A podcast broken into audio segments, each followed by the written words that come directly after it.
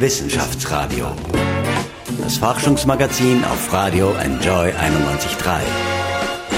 Mit freundlicher Unterstützung des Bundesministeriums für Wissenschaft, Forschung und Wirtschaft.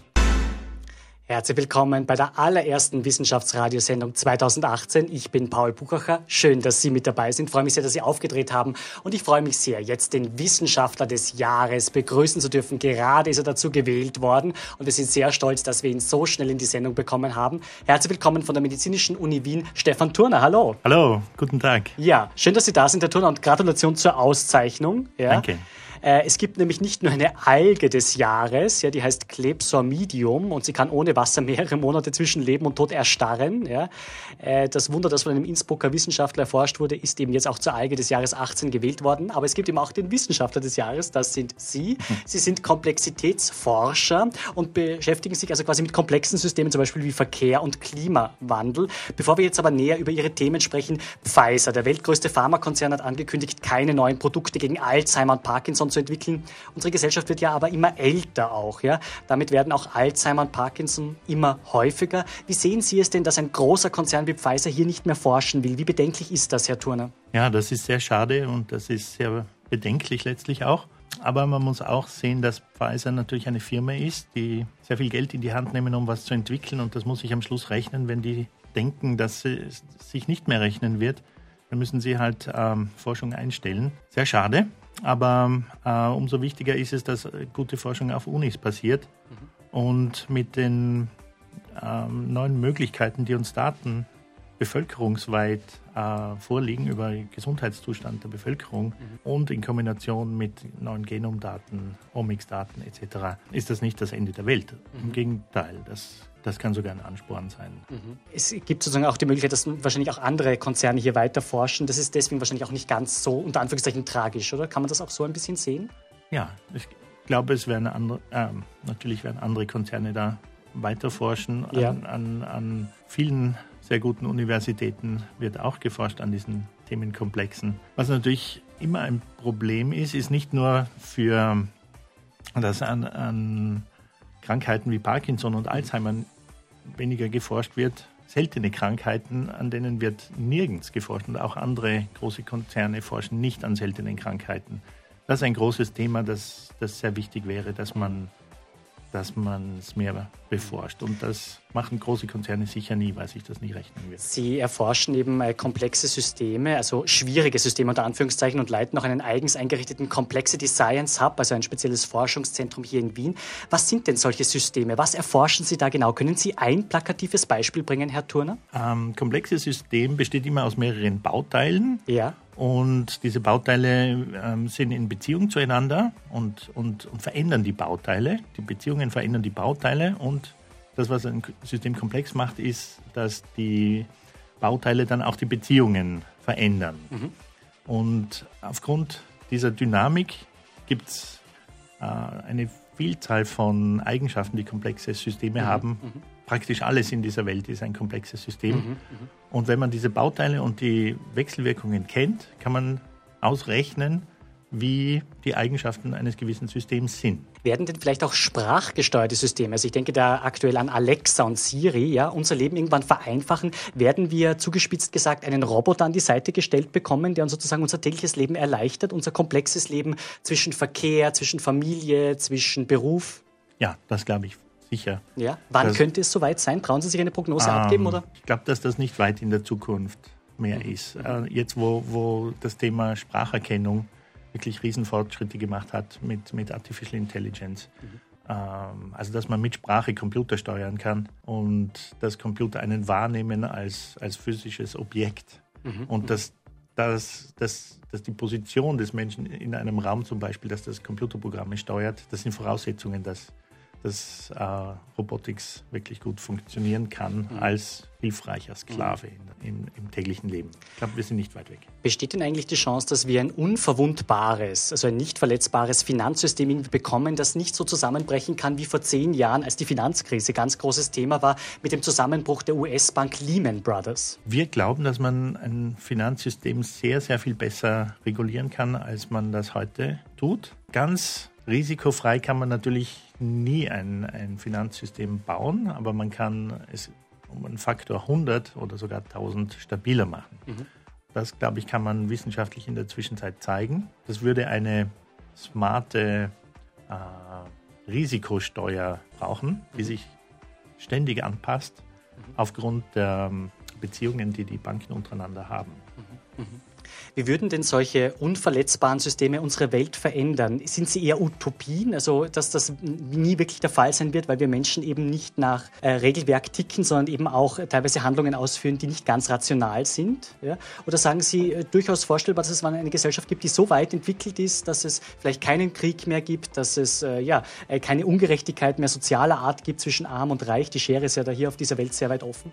Ich glaube, an diesen Fragen muss man arbeiten als Gesellschaft. Ja, aber der Idealzustand ist doch nicht wirklich realistisch, oder? wie sehen Sie das?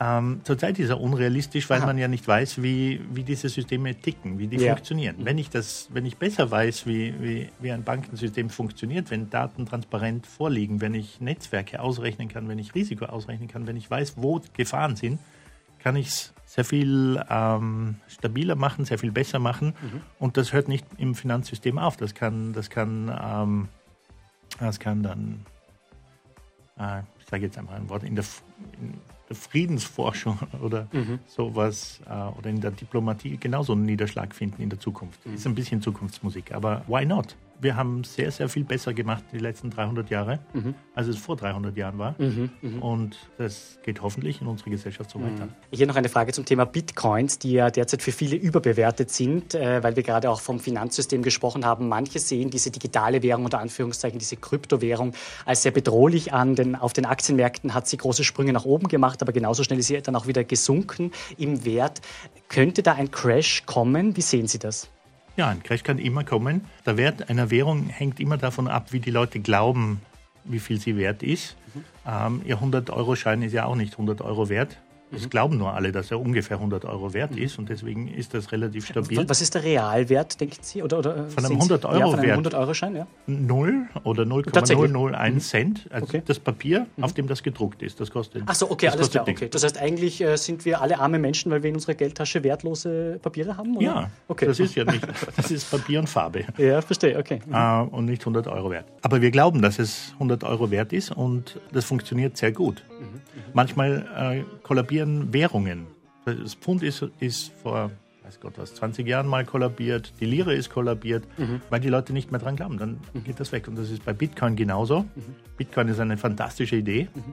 dass man Vertrauen in eine Währung im Prinzip schaffen kann, ohne dass es eine Zentralbank mhm. Mhm. braucht, die den Wert garantiert. Ist sicher eine Sache, die in, in irgendeiner Form in Zukunft überleben wird. Ob das Bitcoin bleiben wird oder nicht, weiß man nicht, aber, aber die Idee ist so fantastisch, die wird, wird wohl bleiben. Stichwort Klimawandel. Das ist eine enorme Herausforderung. Die USA sind aus dem Klimaschutzabkommen von Paris ja ausgestiegen. Äh, das dürfte Sie nicht, äh, denke ich, fröhlich stimmen. Da sagen Sie, das ist ein großes Problem, weil offenbar immer noch die Auswirkungen sehr unterschätzt werden, obwohl wir Hochwasser haben, obwohl wir Lawinengefahr verstärkt haben. Also viele Anzeichen dafür, dass sich das Weltklima ja ändert, nicht? Ja, das ist nicht mehr zu verneinen. Und dass das menschgemacht ist, ist auch nicht zu verneinen. Mhm.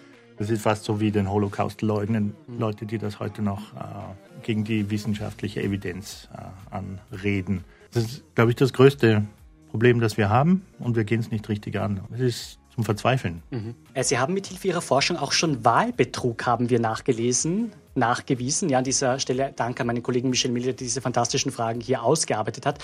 Wie haben Sie das geschafft? Wo haben Sie konkret Wahlbetrug nachgewiesen? Jedes Mal, wenn eine Wahl passiert und wir Daten kriegen, können wir statistische Muster mhm. analysieren. Und wenn da gewisse Muster auftreten, dann äh, ist es ein Indiz, dass, dass es nicht mit rechten Dingen zugeht. Mhm. Es gibt ein paar Problemländer, ja. wo, wo sehr oft und sehr mhm. konsistent. Ähm, Welche diese, sind das konkret? Das ist Russland, Uganda, ja. mhm. Venezuela. Mhm. Russland, die ähm, Wahl im März heuer wieder großes Thema. Äh, Nawalny, der Kritiker von Putin, sozusagen, der unter Anführungszeichen schon fast mundtot gemacht worden ist. Putin äh, wird wahrscheinlich wieder den Sieg einfahren. Ja? Kann man jetzt schon prognostizieren? Ja? Nein, kann ich nicht Nein? Okay. prognostizieren. Ja. Aber wir werden natürlich schauen, dass wir an die Daten kommen und, mhm. und uns das genau ansehen. Okay, okay. Also man muss hier auch sehr kritisch sein. Stichwort Big Data. Wie kann ich denn diese Daten nutzen, die Sie für Ihre Forschung benötigen, damit die negativen Seiten, Stichwort Überwachung, nicht mehr so leicht möglich sind? In Wahrheit kann man ja heute schon fast jedes Smartphone tracken. Ja?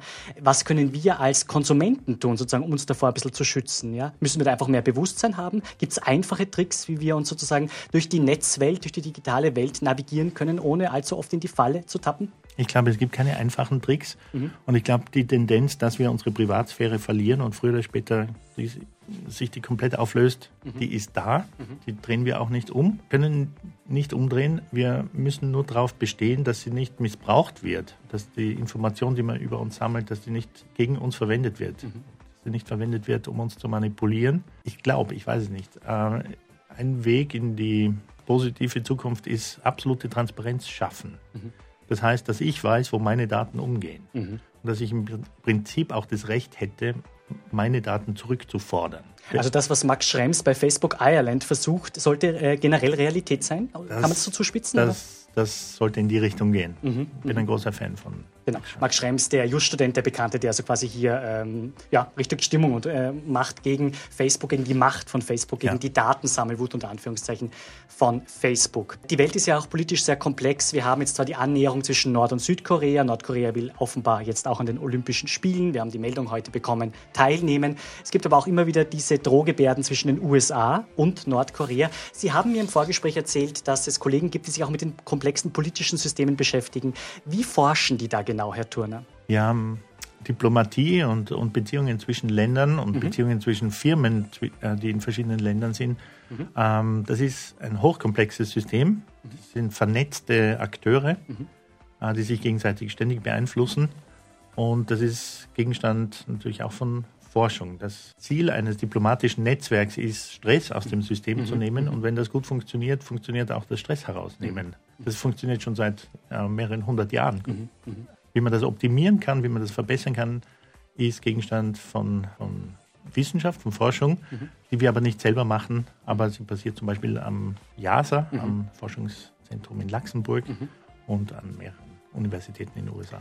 Mit dem Preis Wissenschaftler, Wissenschaftlerin des Jahres werden immer Menschen gewürdigt, die ihr Thema besonders gut einer breiten Masse, also hier positiv gemeint, einem breiten Publikum zugänglich machen. Abgesehen von Radiointerviews, ja, Sie geben uns gerade eines, ja. Wie machen Sie das? Gibt es Veranstaltungen, wo Sie ein Publikum gut erreichen können, wo Sie Ihre komplexe Forschung im wahrsten Sinne des Wortes so runterbrechen, dass man es besser versteht? Am Complexity Science Hub äh, machen wir Outreach-Events. Mhm. Also an Ihrem äh, Forschungszentrum, an, ja? An unserem Forschungszentrum ja. in der Josefstädter Straße mhm. machen wir Events, wo wir die Öffentlichkeit einladen, mhm. um, um interessante Forschungsthemen zu sehen, was wir, was wir tun und auch zu diskutieren, mhm. ob das ethisch ist, ob das wichtig ist, ob das, ob, ähm, welche Richtung man sich wünschen würde, dass sich mhm. Gesellschaft entwickelt. Mhm. Wir versuchen so ein Forum aufzubauen, auch um das Thema Daten, Big Data, Angst vor Big Data, mhm. Falsche Angst, richtige Angst vor Big Data. Und dass wir da unseren Beitrag leisten. Mhm und, um das äh, breit zu diskutieren. Sie haben ein aktuelles Forschungsprojekt laufen, haben Sie mir im Vorgespräch erzählt, Wirtschaft der aktuellen Republik. Also wie ist das aktuelle Wirtschaftssystem beschaffen? Welche ersten Erkenntnisse haben Sie denn? Wie gut unter Anführungszeichen ist es um die österreichische Wirtschaft aktuell bestellt? Ja, wir, wir basteln ein Modell der österreichischen Wirtschaft. Mhm. Das muss man sich so vorstellen, wie Leute im, im Keller eine Modelleisenbahn bauen. Mhm. Wird immer realistischer. Mhm. Und wir bauen sowas wie ein Computerspiel, wo wir jeden Österreicher, jede Österreicherin mhm. ab, als Avatar abbilden, mhm. wo wir jede Firma abbilden, wo wir jeden Kindergarten abbilden, wo jede, jede Regierungsstelle, die interagieren miteinander, so wie sie in der Wirklichkeit auch miteinander interagieren mhm. oder ähnlich, so gut man das immer aus Daten herausbekommt. Mhm. Und dann habe ich einen Simulator letztlich mhm. Und kann ähm, virtuell Entscheidungen in der Republik testen. Ich kann zum Beispiel Gesetze einführen mhm. und dann sehen, wie die sich, wie die sich auswirken. Oder mhm. ich kann Naturkatastrophen durchspielen mhm. und ich äh, kann äh, Wirtschaftsprognosen machen. in Abhängigkeit von der jeweiligen Regierung. Wir haben seit einigen Wochen eine neue Regierung, nämlich die FPÖ-ÖVP-Koalition. Immer in Abhängigkeit von dieser Variablen oder unabhängig von der aktuellen Regierungskonstellation? Also wir hoffen, dass wir das in Zukunft machen können, mhm. dass wir verschiedene Szenarien durchspielen. Also wenn eine Regierung entscheidet, wir erhöhen oder äh, kürzen die Kinderbeihilfe. Mhm. Wie spielt das aus? Wie, wie verändern sich die Guthaben und die Schulden in der Bevölkerung? Mhm. Tut es den Firmen gut? Tut es dem, dem Staat gut? Und das ist natürlich unabhängig, welche Farbe die Regierung hat. Mhm. Aber man kann diese Szenarien durchspielen und dann, mhm. man kann Millionen von diesen Szenarien mhm. durchspielen und dann guten auswählen. Mhm. Oder die, die man für gut hält. Und das ist dann wieder mhm.